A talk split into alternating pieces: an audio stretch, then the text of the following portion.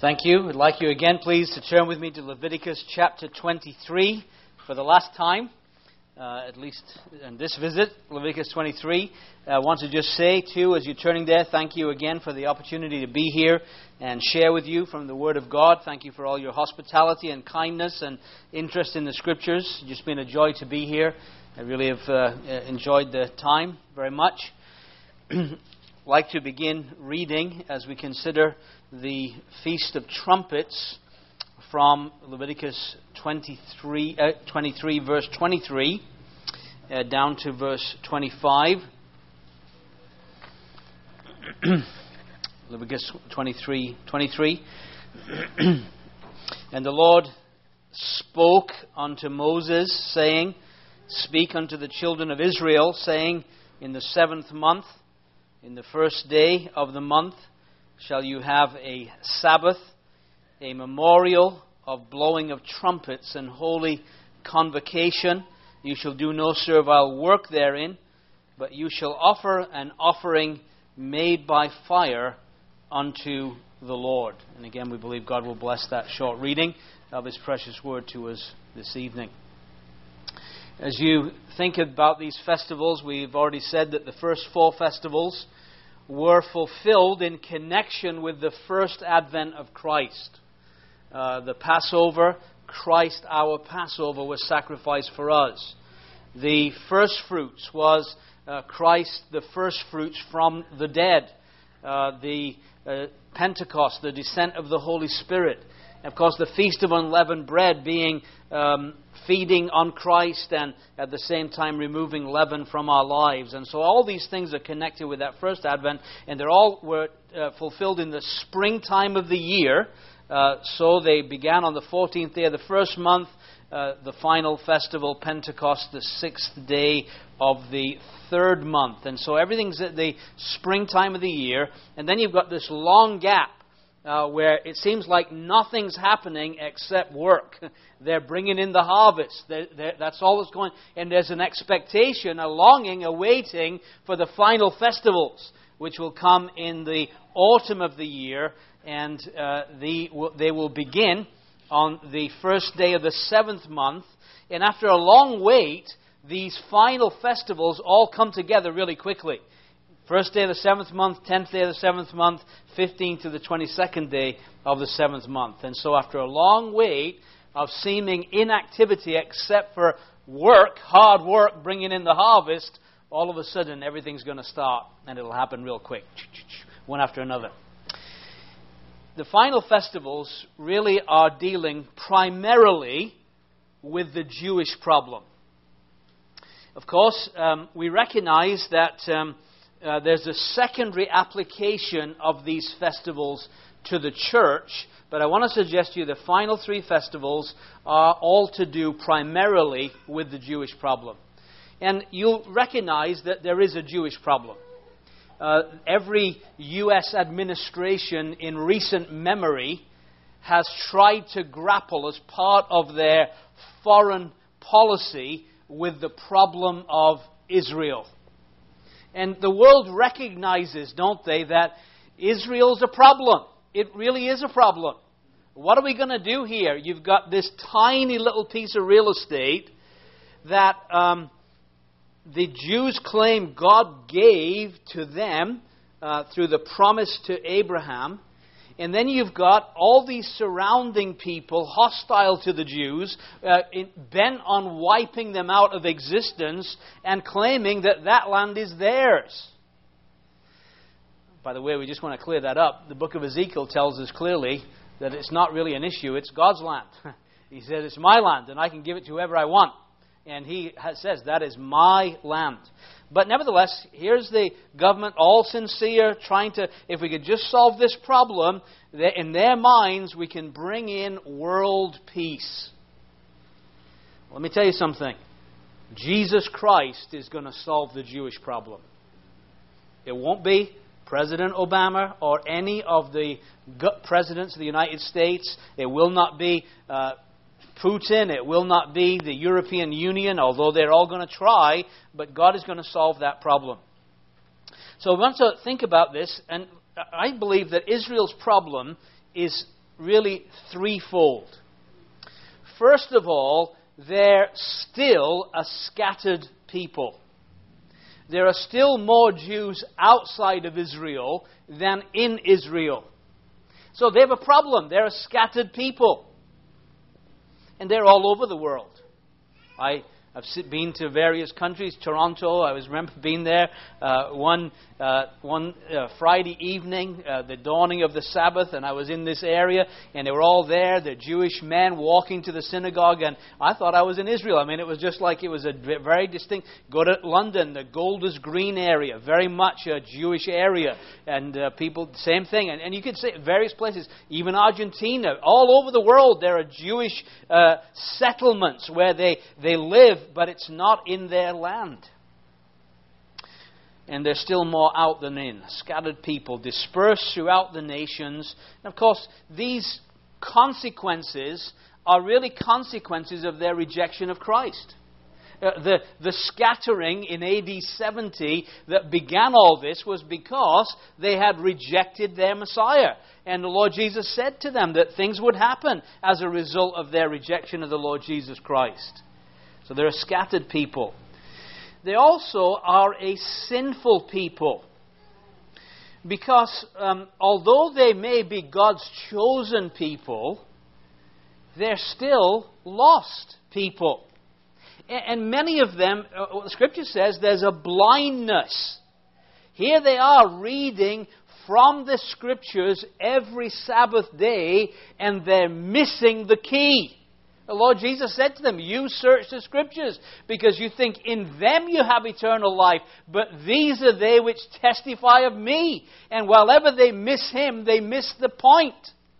He is the point. That's what we've been trying. If you didn't get anything else out of this series, I hope you got this that Christ is the point of the Bible. He is, God has stamped an impression of His Son. So wherever you look, you see Him. And they have missed the key to unlocking the truth of the Scriptures. So they're a scattered people, they're a sinful people, and they're a suffering people. They have, since AD 70, suffered persecution, indignity, anti Semitism, hatred, illogical hatred. I watched a documentary on YouTube of a, uh, uh, a neo Nazi community in Russia and they were interviewing these people, and they were all saying they hate the Jews. And so the interviewer said, Well, have you ever met one? No. Can you ever remember a Jew being in your village? No. Well, how can you hate people you've never even set eyes on? We don't know, we just do. That's what they said. There's no logic to it, there's no rationale to it. But behind it, actually, if we really want to be honest, behind the hatred of Israel is the serpent himself. That old serpent, the devil. You know why he hates Israel?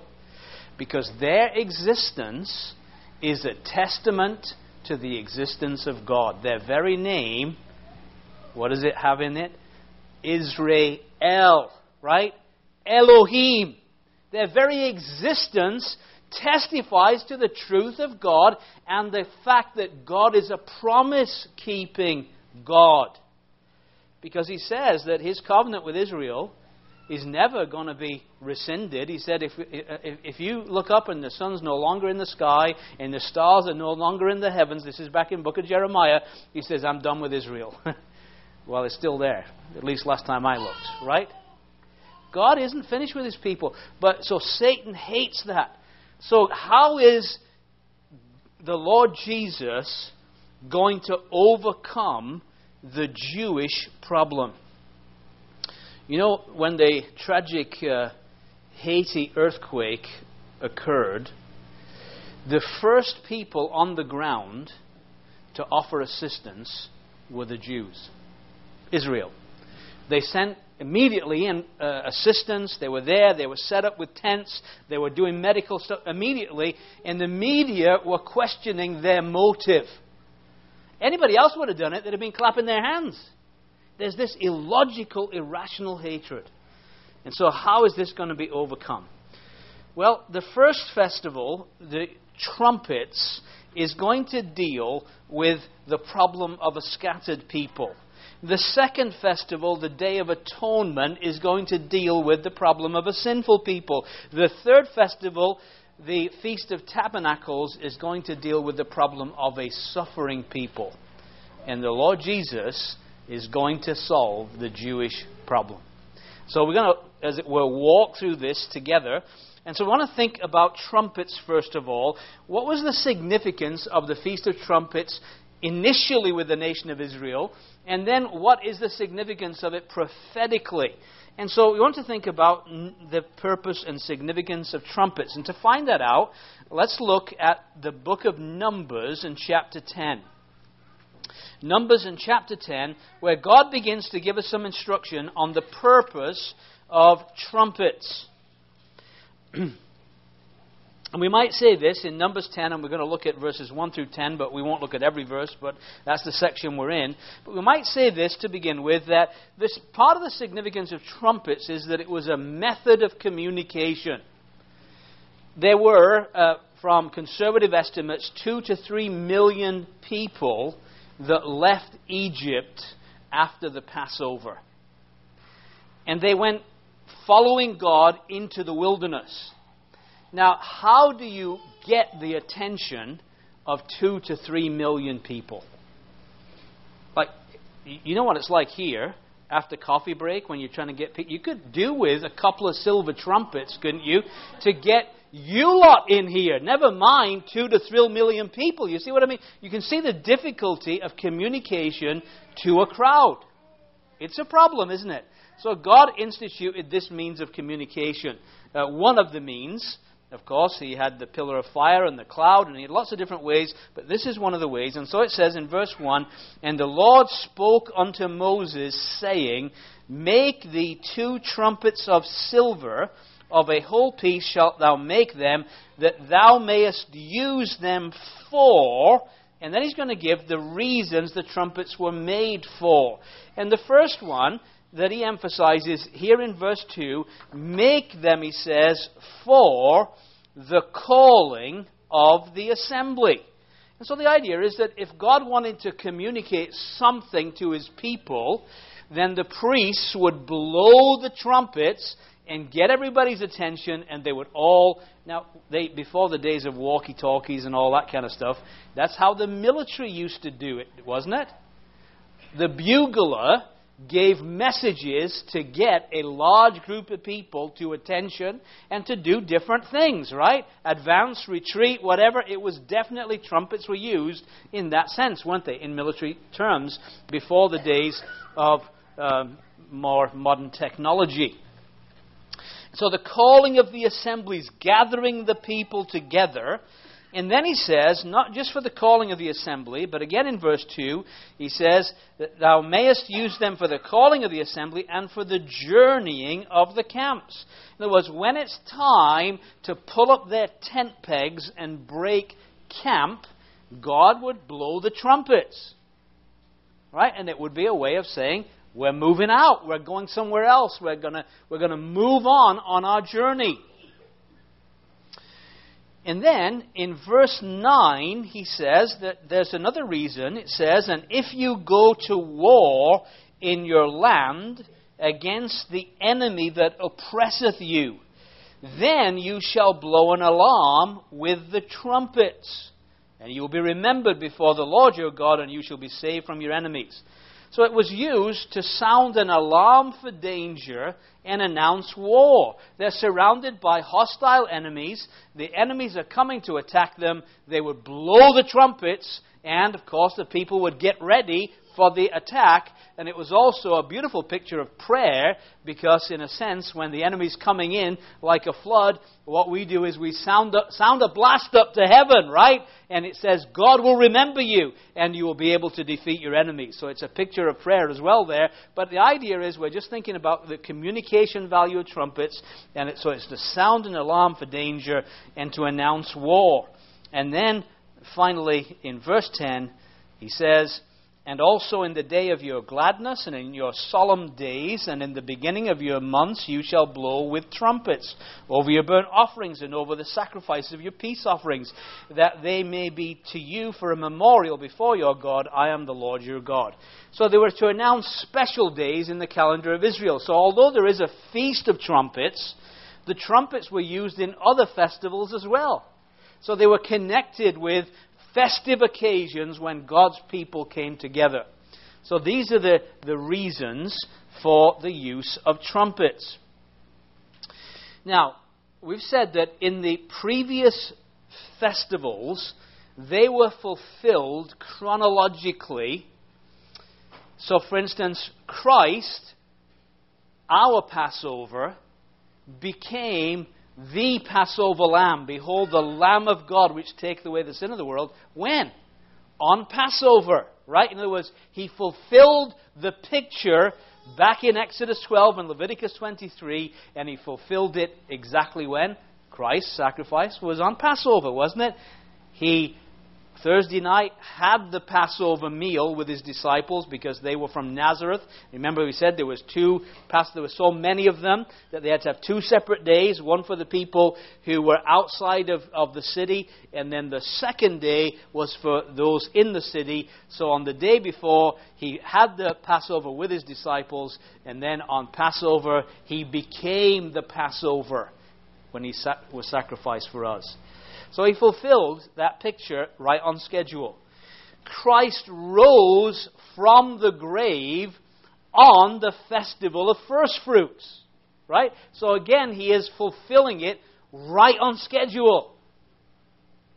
The Holy Spirit descended when specifically? On the day of Pentecost, fulfilling the picture in the Old Testament, right? Pentecost was in the process, literally, of being fulfilled. And of course, uh, these are beautiful pictures that are fulfilled literally. And so, based on this, how the first festivals were fulfilled, we have every confidence to believe that the final festivals will also coincide with the dates of the feasts. So, we might say this that on the Feast of Trumpets, God is going to do something dramatic concerning the nation of Israel. I want to suggest to you that the nation of Israel will be regathered all together in one day at the blowing of a trumpet on the Feast of Trumpets. You say, well, how's that going to happen? Do you have any evidence for that? Well, yes, I do. So let's look at some of the evidence. Start with Matthew 24 Matthew 24, regathering of Israel will take place on the Feast of Trumpets. Matthew 24, verse 29. And I believe that God is going to use the tribulation period to allow the Jews to be willing and anxious to return to their homeland. See, a lot of Jews, the reason they don't want to leave New York and Toronto and London is because they're doing rather well there. Thank you very much. Right? Uh, you know, when, when Zionism was first being talked about, the Jews were not excited about a homeland for the Jews because they were doing very well in Europe. What finally persuaded them of the merits of having their own homeland was the Holocaust because they were believing the lies of evolution that we're all getting better. You see, I mean, the idea of evolution is that it's ongoing and the, everybody's becoming better people and all the rest of it because we're kind of growing up out of our cavemen behavior and we're actually finally becoming decent, civilized individuals. Is that what you see when you look at our world? no. And, and they believed that lie. And they thought people are going to get over this anti Semitism and they'll be nice to them. And they, for a while, seemed to be going well for them.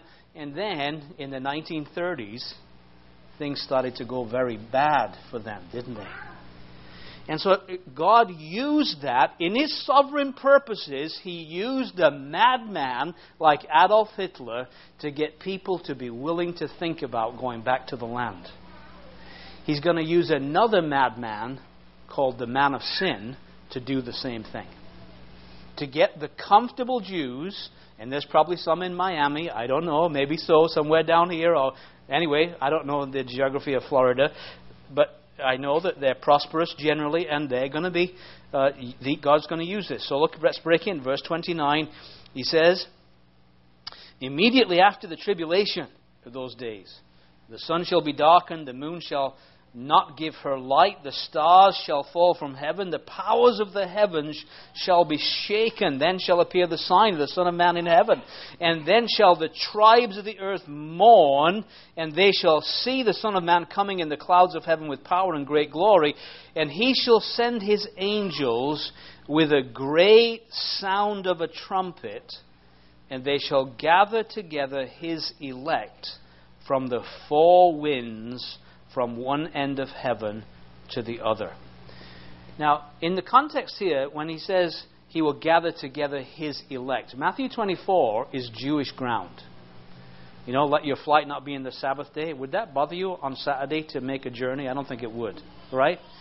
So it's speaking of Israel and God is going to regather Israel. Tribulation's coming to a climax, as it were, coming to an end. And the Antichrist, I think, will cooperate. He'll say, This is great. Let them all come back. We'll get them in one place, just like the Warsaw Ghetto. We'll get them in one place and we can finish them off. The final solution's within grasp. And so, God will open the way. Now, let me show you some other scripture. I want to, don't want to base it just on one scripture.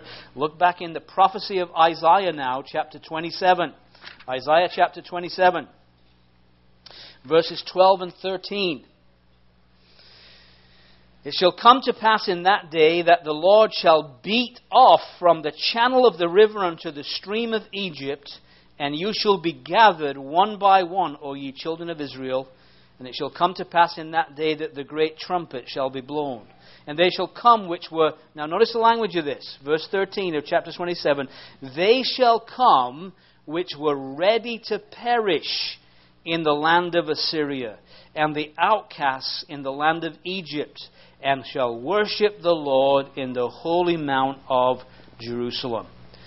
A trumpet will sound, Israel will come back one by one, God will regather them. Those that were ready to perish, right? They've endured the horrors of the tribulation period, and now a trumpet blast, and they're all ready. They're prepared. They're absolutely, they're done with Toronto. They're done with all this. They want to go back because they think at least if we can come together, we might be able to defend ourselves. And so God is going to allow them to return. Look at Isaiah chapter 11. Isaiah 11, verse 11 and 12.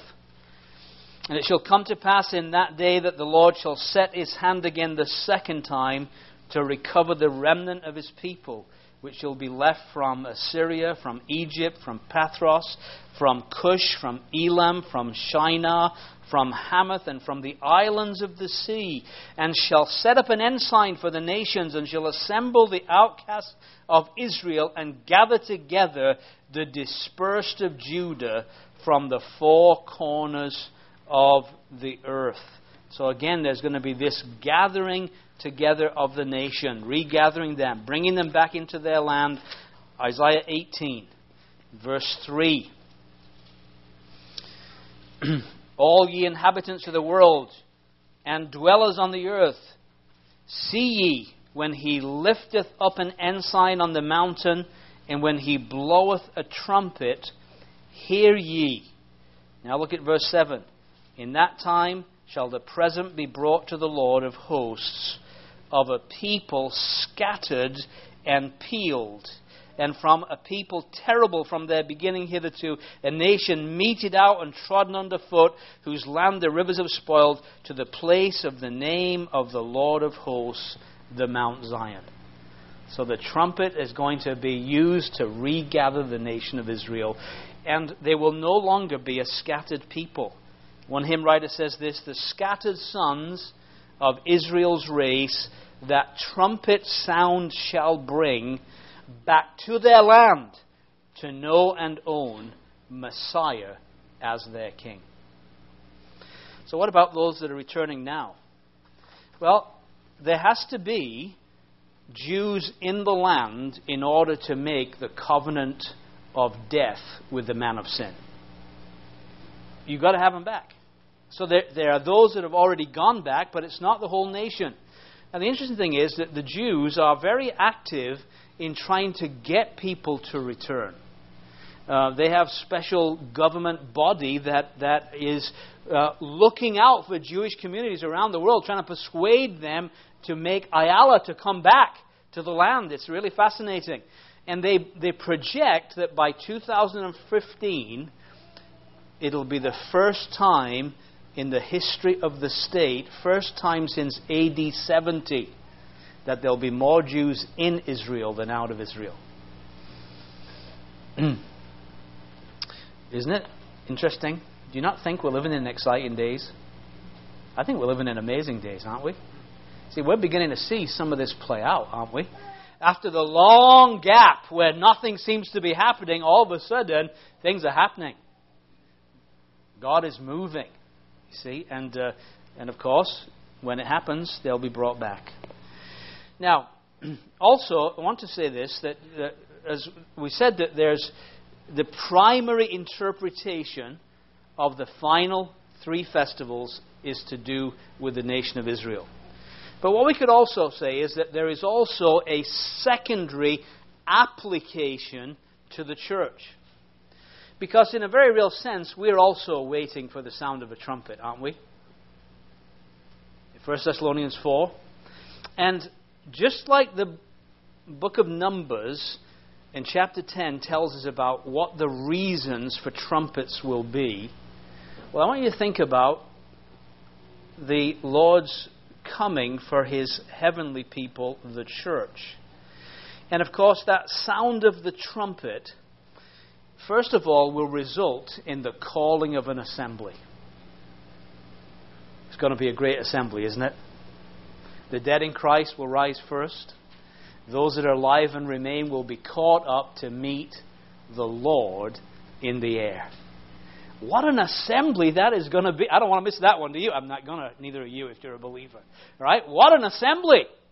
Called to meet Him in the clouds, in the air, the very scene of Satan's dominion. Remember, he's the prince of the power of the air, and the Lord is going to snatch out all of his bride, his people, in the very scene of Satan's dominion, and Satan won't be able to do a thing about it.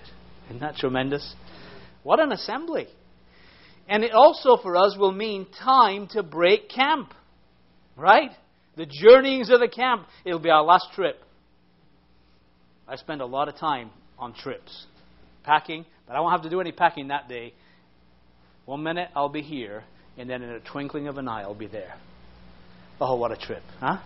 Just like that. The, the time to break camp, folks, I wonder, is it, you know, the, actually one of the, the, the, the, the word rapture, um, it, it's what we find it in 1 Thessalonians uh, in the term caught up. And, and one of the ways it's translated is to seize by force. That's how it's that word, the Greek word, is translated. And some of us have got our tent pegs driven down so deep in South Florida, the Lord is literally going to have to seize us by force to get us out of here. But one second after it happens, we'll wonder why did we cling on so much to this piece of real estate?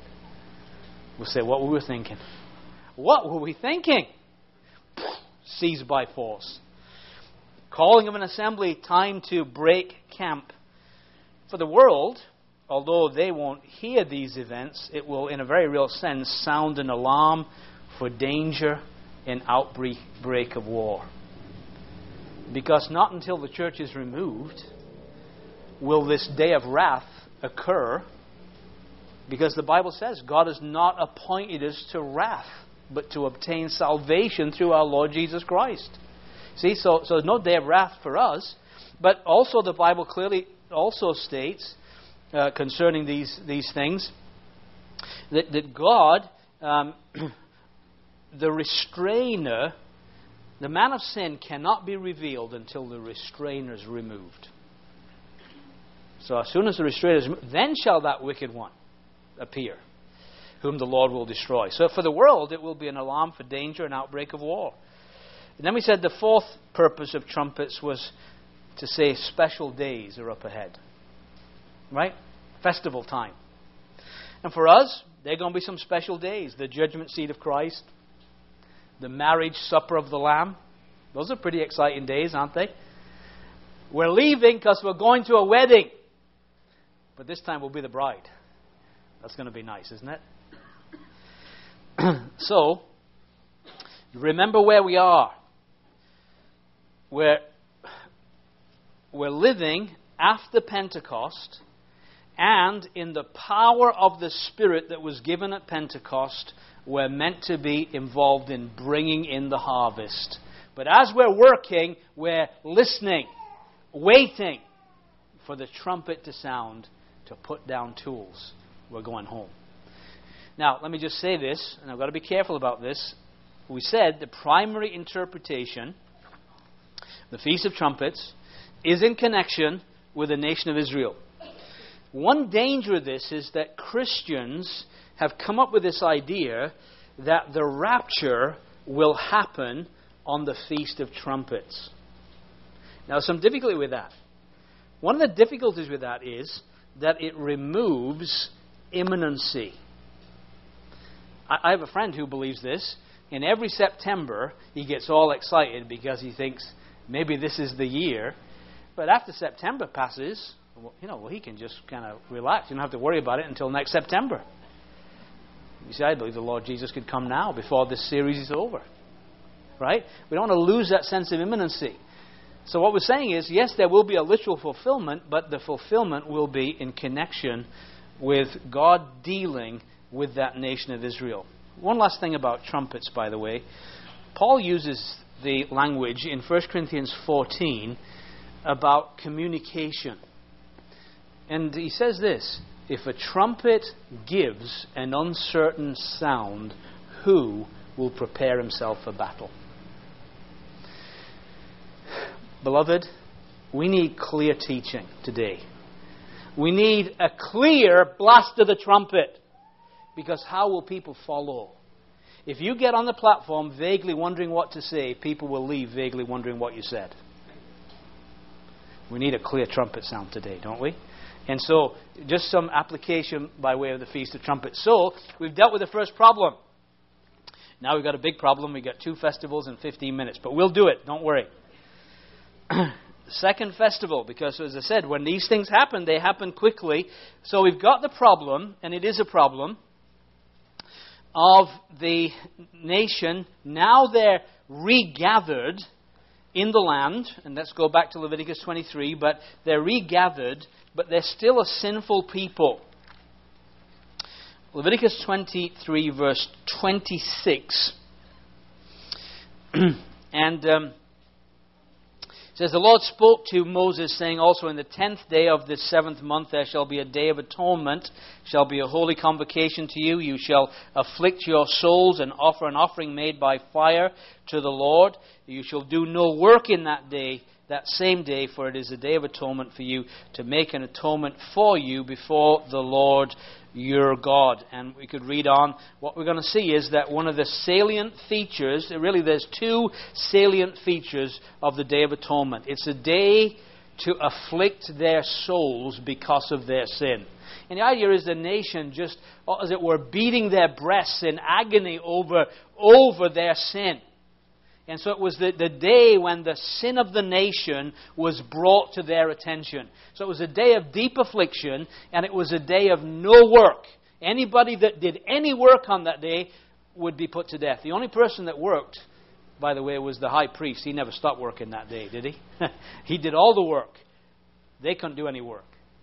So it's a day of afflicting their souls and of no work. Can I say this that I believe the Lord Jesus will regather the nation on the Feast of Trumpets and he will return with the issue of the sin of the nation on the Day of Atonement. Let me show you why. Look at Zechariah now, please. And for the remaining two festivals, we are going to be spending time in Zechariah. So if you have a piece of paper, the chart, whatever, bookmark, stick it in Zechariah, and it will save you time in relocating Zechariah. Zechariah 12, we're going to break in verse 8. The nation are back in the land. The scattered people are now returned. And it says, um, In that day shall the Lord, this is Zechariah 12, verse 8, and if you're not familiar with it, start Matthew and start working back, you'll get there real quick. In that day shall the Lord defend the inhabitants of Jerusalem, and he that is feeble among them at that day shall be as David. That amazing? As the na- see, what's going to happen is the nation will come back in the land, and all of the the the armies of the world are going to now deal with the Jewish problem in their minds. Let's get them back in one place, and we're going to wipe them out. We're going to, the final solution that Hitler talked about, we're going to do it. Because all the problems in their mind is to do with, with Judaism and all these promises to Abraham. That's how they view the world's problems, right? We're going to deal with this. We're going to solve this problem. And so he says, in that day, I, God will defend the inhabitants of Jerusalem, but he says, the feeblest one among the Jews will be like David. Well, I tell you, that's something, isn't it? David was some warrior, wasn't he? As a teenager, he slew Goliath. He was a, a mighty man of war. That's why he couldn't build the temple because he was a man of war. And he says the most feeble among them will be like David. And the house of David shall be as God. Collectively, it will be like God. You'll be fighting against God. They'll be so powerful, this nation, as the angel of the Lord before them. And then it says this And it shall come to pass in that day that I will seek to destroy, now notice this, all the nations that come against Jerusalem. Not just some nations. I will seek to destroy all the nations that come against Jerusalem. They're all going to be united. The world will be finally united in its common hatred of God and the people that bear the name of God, Israel. And so they're going to attack. And it says in verse 10 and I will pour upon the house of David and upon the inhabitants of Jerusalem the spirit of grace and of supplications. Just stop there. What's going to happen is that as they look at the overwhelming odds, even though they're fighting valiantly, right? They're like David, the feeblest amongst them, but what are maybe, I don't know, 15, 18 million Jews against all the armies of the world? Right? In other words, they recognize, in a sense, unless God does something, it's over. And so God will send a spirit of grace and supplication. You know what that means? These Jews, many of them are godless, many of them are infidels. All of a sudden, they'll begin to pray again. And they'll be, you know what they're going to sing? Going to say? Hosanna! You know what that means? Save now! Save now! That's what it means. They said that once before, didn't they? When the Lord Jesus rode triumphantly into Jerusalem, they said, Hosanna! Save now! Now, what they want, they weren't thinking save us from sin. They were thinking save us from the Romans, weren't they? And here, maybe that, that prayer is going to be save us from the armies of Antichrist. Save now. And they're going to be. And remember, the Lord Jesus says, when you see me again, you're going to say, Blessed is he that comes in the name of the Lord. They're going to say that. So they're going to say, the spirit of, of grace and supplication. And then it says this And they shall look upon me, whom they have pierced and they shall mourn for him as one mourneth for his only son, and shall be in bitterness for him as one that is in bitterness for his firstborn. And so here's the scene surrounded by enemies, about to be wiped out, all hope seems to be gone. And the nation begin to cry out, Save now, save now, save now. And then out of heaven, riding on a white horse, comes a mighty warrior. On his vesture dipped in blood, right? And he's got King of Kings and Lord of Lords and all the rest of it. And he comes with the armies of heaven. I don't like horses that scare the living daylights out of me. Fierce things. But I'll be on a horse that day, and so will you. We'll be coming back with him riding triumphantly. And as we come with him, the, the, the nation of Israel, it says they will look upon him. Me, whom they have pierced. And you see, they're, they're crying out, Deliver us, deliver us, save now. But the last person they're expecting to deliver them is Jesus of Nazareth. The last person they're thinking. And so instead of rejoicing, you know, you remember, uh, you, if you know anything about history, uh, VE Day, Victory in Europe Day, there's ticker tape parades, and, you know, that famous picture of the guy kissing the nurse or whatever, you know. Like it was a day of rejoicing, wasn't it? VJ Day, same thing. And here in a nation, they're about to be wiped out, and suddenly the 7th Cavalry appears just in the nick of time, and you'd think they'd be throwing parties, wouldn't you? Dancing in the street. Just tremendous. This is a great day of liberation, but it says, when they look on him whom they've pierced, it says they will mourn for him. As one mourneth for his only son uh, shall be in bitterness for him, as one that's in bitterness for his firstborn, their grief will be so great, it will be like they'd lost their firstborn child. And they're going to be devastated. You know, it's going to finally dawn on them. What have we done? We have crucified our own Messiah. And they will mourn. And he tells us this mourning will go in a rippling effect throughout the whole land. It says, uh, it says, In that day shall there be a great mourning in Jerusalem, as the mourning in Hadad Rimmon in the valley of Megiddon. That was the day that Josiah was killed. And the people mourned that godly King Josiah because they knew it was the end as far as the nation was concerned. And he said it would be like that. In, the land, in, the, uh, in, in verse 12, and the land shall mourn, every family apart, Family of the house of David apart, their wives apart. Family of the house of Nathan. So, like the royal line and, and the prophetic line. Family of Nathan, the house of Levi, the priestly line, their wives apart. It's just like everybody, all the families that remain, every family and their wives shall mourn. Everyone. Mourning. What have we done? And remember what we said the Day of Atonement? It's a day when they will afflict their souls. They're going to afflict their souls in that day.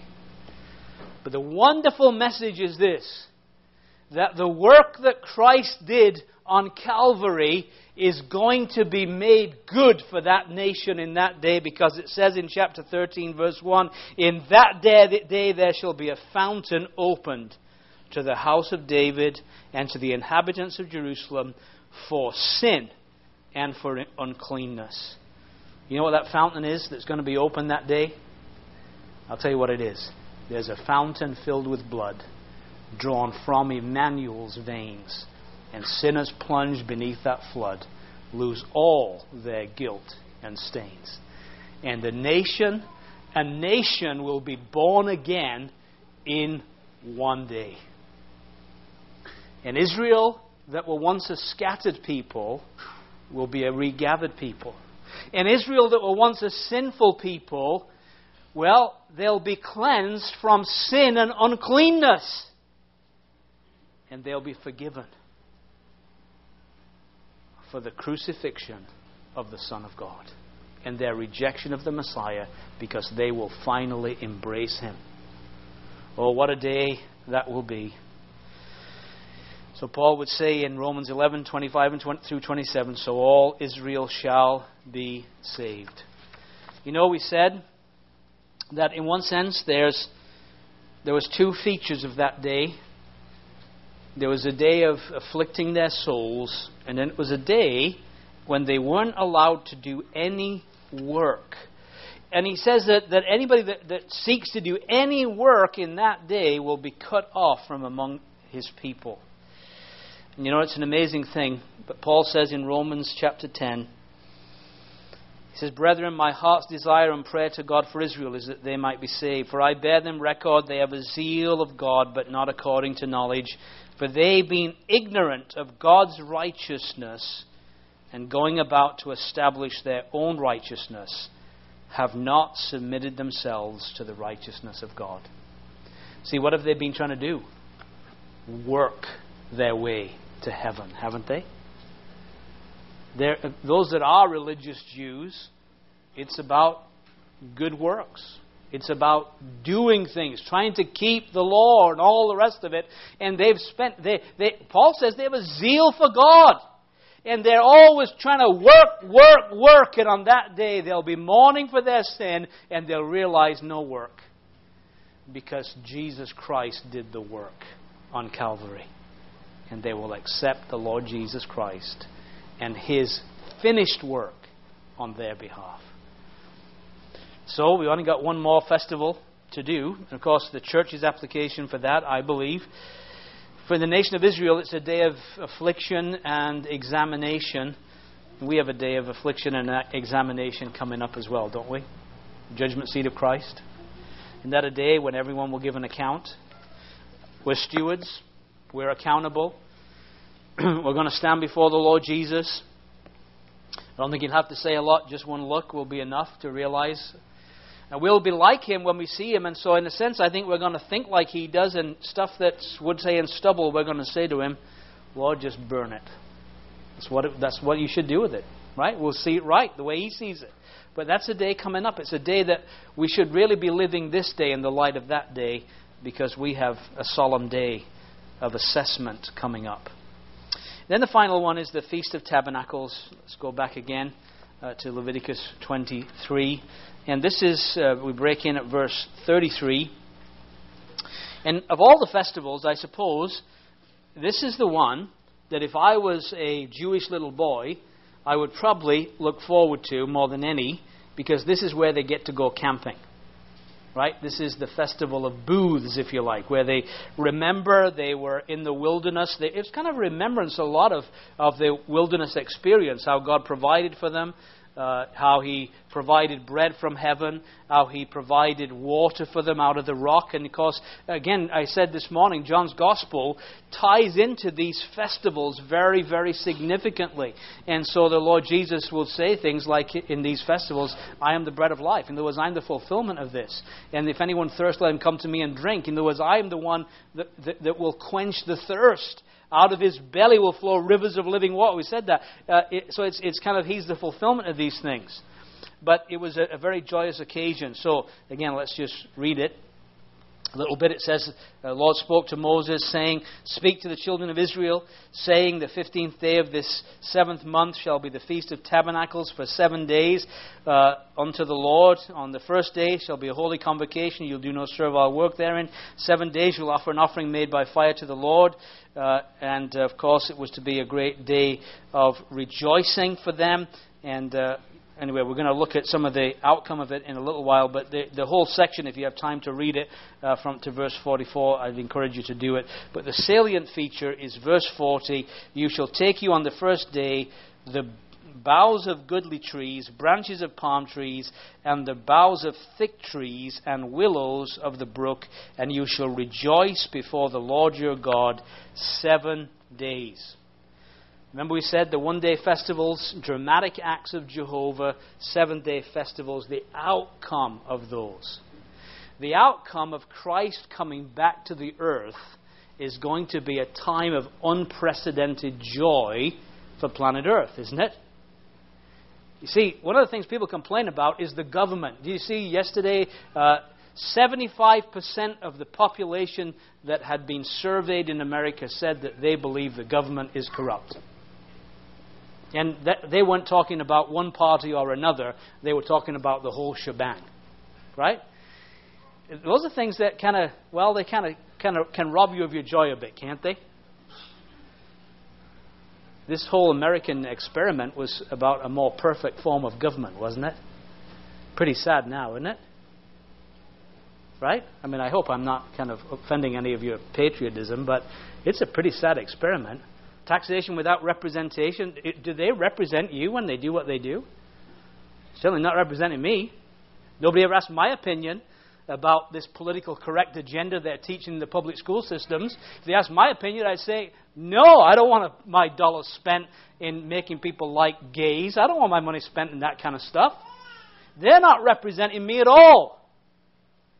And probably not you either, right? And so there is going to be a more perfect form of government. And it won't be a democracy, it'll be a theocracy. King of kings, Lord of lords is going to reign. And it will be a time of unprecedented joy for the world. Proper government. So, the nation of Israel, we said, got to solve their problems. They're still a suffering people. Uh, they've been, the, the Bible calls them the heel of the nations. There was always under, under people's heel. The heel of the nations will become the head of the nations. People will get hold of the skirt of a Jew and say, Tell me about your God. Right? They're not going to be despised anymore. Everybody will want to know them. By the way, let's just not miss this. God wants His people to have joy. He wants you to have joy. Do you have joy in your life? We need, we need it, don't we? People need to see that. The joy of the Lord is your strength. If we don't have joy, we're weak. And God wants us to have joy. joy is a natural outflow of forgiveness and cleansing, isn't it? Psalm 51, what did David say after he had been forgiven? Restore to me the joy of my salvation. Right? And so, after this nation are finally cleansed, God is going to restore to them joy. They're going to experience great joy. And so, we want to see how this is fulfilled. And I said Zechariah's key. Look at Zechariah 14 for some of the fulfillment of this. And then we're going to illustrate it, and then we'll be done. Zechariah 14, verse 4, it says, And his feet, speaking of the Messiah, this one who they've looked upon, whom they've pierced, uh, it says, His feet, Zechariah 14, verse 4, His feet shall stand in that day upon the Mount of Olives, which is before Jerusalem on the east. And the Mount of Olives shall cleave in the midst thereof toward the east and toward the west. And there'll be a great valley, and half of the mountain shall remove toward the north, and half of it toward the south. And so the Lord Jesus is coming. And, and when he comes to the earth, his feet will touch down on the Mount of Olives. You know how we know that? Because that's where he left from, wasn't it? And what did he say, the angel say to the disciples? This same Jesus shall so come in like manner as you have seen him go. And his feet that day will stand on the Mount of Olives. And here's the, here's the fulfillment of it. This is Zechariah telling us what's going to happen. Verse 9 it says, And the Lord shall be king over all the earth. In that day there will be one Lord, and his name one. It will be the end of political confusion and religious confusion. Is that going to be good? There's going to be one king in that day. Right? no, no, dispute, no ele- he's not going to be up for election. He will reign for a thousand years uncontested. Right? One king. One Lord.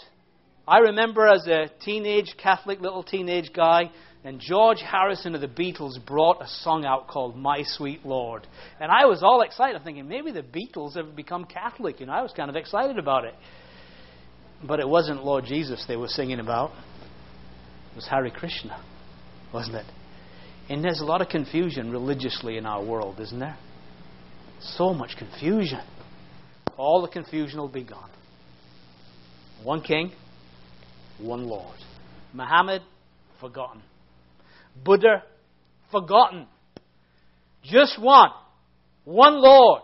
Every knee's going to bow. Every tongue's going to confess that Jesus Christ is Lord to the glory of God. What a tremendous day. That, even so, come Lord Jesus, right? End of religious confusion. Now look at verse 16.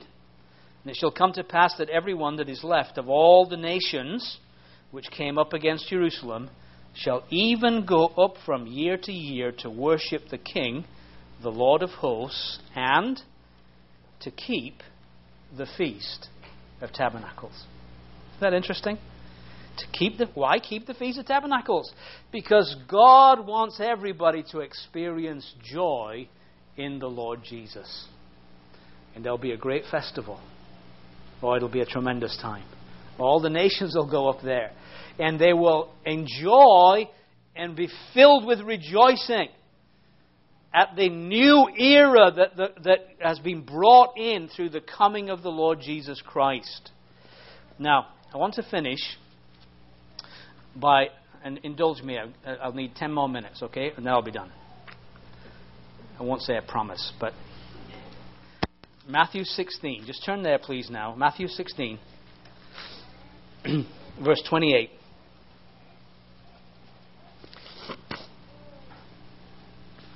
Verily I say unto you, the Lord Jesus says, and he's, by the way, he's speaking, just so we know, uh, to his disciples here. Let me break it in verse 24.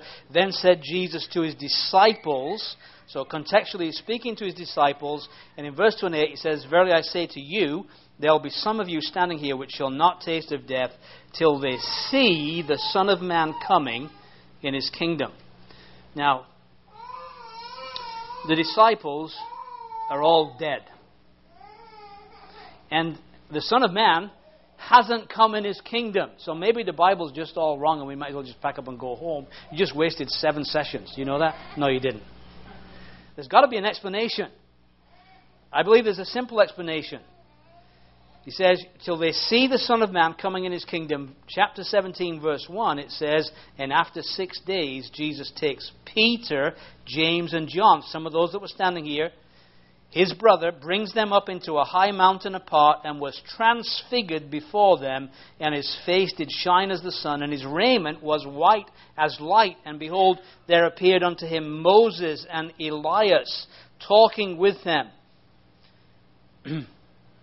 so, can I just suggest to you that what God is saying through the Lord Jesus here? He's saying to these disciples, I am going to show you a preview of the kingdom. Some of you that are standing here, you're not going to die until you see the Son of Man coming in his glory. Now, I don't watch a lot of television, but I understand that if they're going to introduce a new series that they that's exciting, they want you to watch, they always show the preview first. And the point of the preview is that there really is a series coming, right? But they want to just get whet your appetite. The Lord Jesus is saying, the real thing's coming. I just want to whet your appetite. Let me give you a glimpse of what it's going to be like in the kingdom. Let me, as it were, roll the preview so it makes you kind of long for that day. And so, what did they see in that preview? The glimpse of the kingdom. Well, what they saw is the Lord Jesus and his unveiled glory. Verse 2 He was transfigured before them. His face did shine as the sun, and his raiment as white as the light. See, when the Lord Jesus returns, it's not going to return as the, the one who we sang about over Christmas, veiled in flesh, the Godhead see, because the veil will be pulled back. And Jesus will be seen in all of his glory. And Paul says he saw his glory on the road to Damascus. He says it was greater than the midday sun. Wow, what glory it's going to be. So Christ will be there in his unsullied glory. What a thing that will be to witness that. And then, also, behold, verse 3, there appeared to them Moses. Well, I thought Moses died and was buried. Well, he was dead and buried. But in the kingdom, people that have died will be there, won't they? In their resurrected form just like Moses. So Moses is a representative of those that have died before the coming of Christ. And then it says Elijah was there. Well, Elijah represents those that were taken to heaven without dying. That would be us, wouldn't it? I believe we're going to be that generation, don't you? That hear the trumpet sound. So, what does Peter do when he witnesses this? Of course, then there's the disciples there. They represent those um, that will have come through tribulation and go into the kingdom in their present bodies, but, in, uh, but born again. Believing Jews who have come through cleansing and the atonement. They'll be there too. So, what does, what does Peter do when he witnesses this? Verse 4 Then answered Peter and said to Jesus, Lord, it's good for us to be here. If thou wilt, let us make here three tabernacles one for thee, one for Moses, one for Elijah. You say, Peter, you lost your mind? What are you thinking of? No, he hadn't lost his mind. He is actually thinking more biblically than many of you are right now. You know what Peter thought? In his mind, the Feast of Tabernacles was indelibly connected with the kingdom. And when he saw it, he said, Let's get the bulls out. It's here. Tabernacles has come. What he was wrong about was his timing.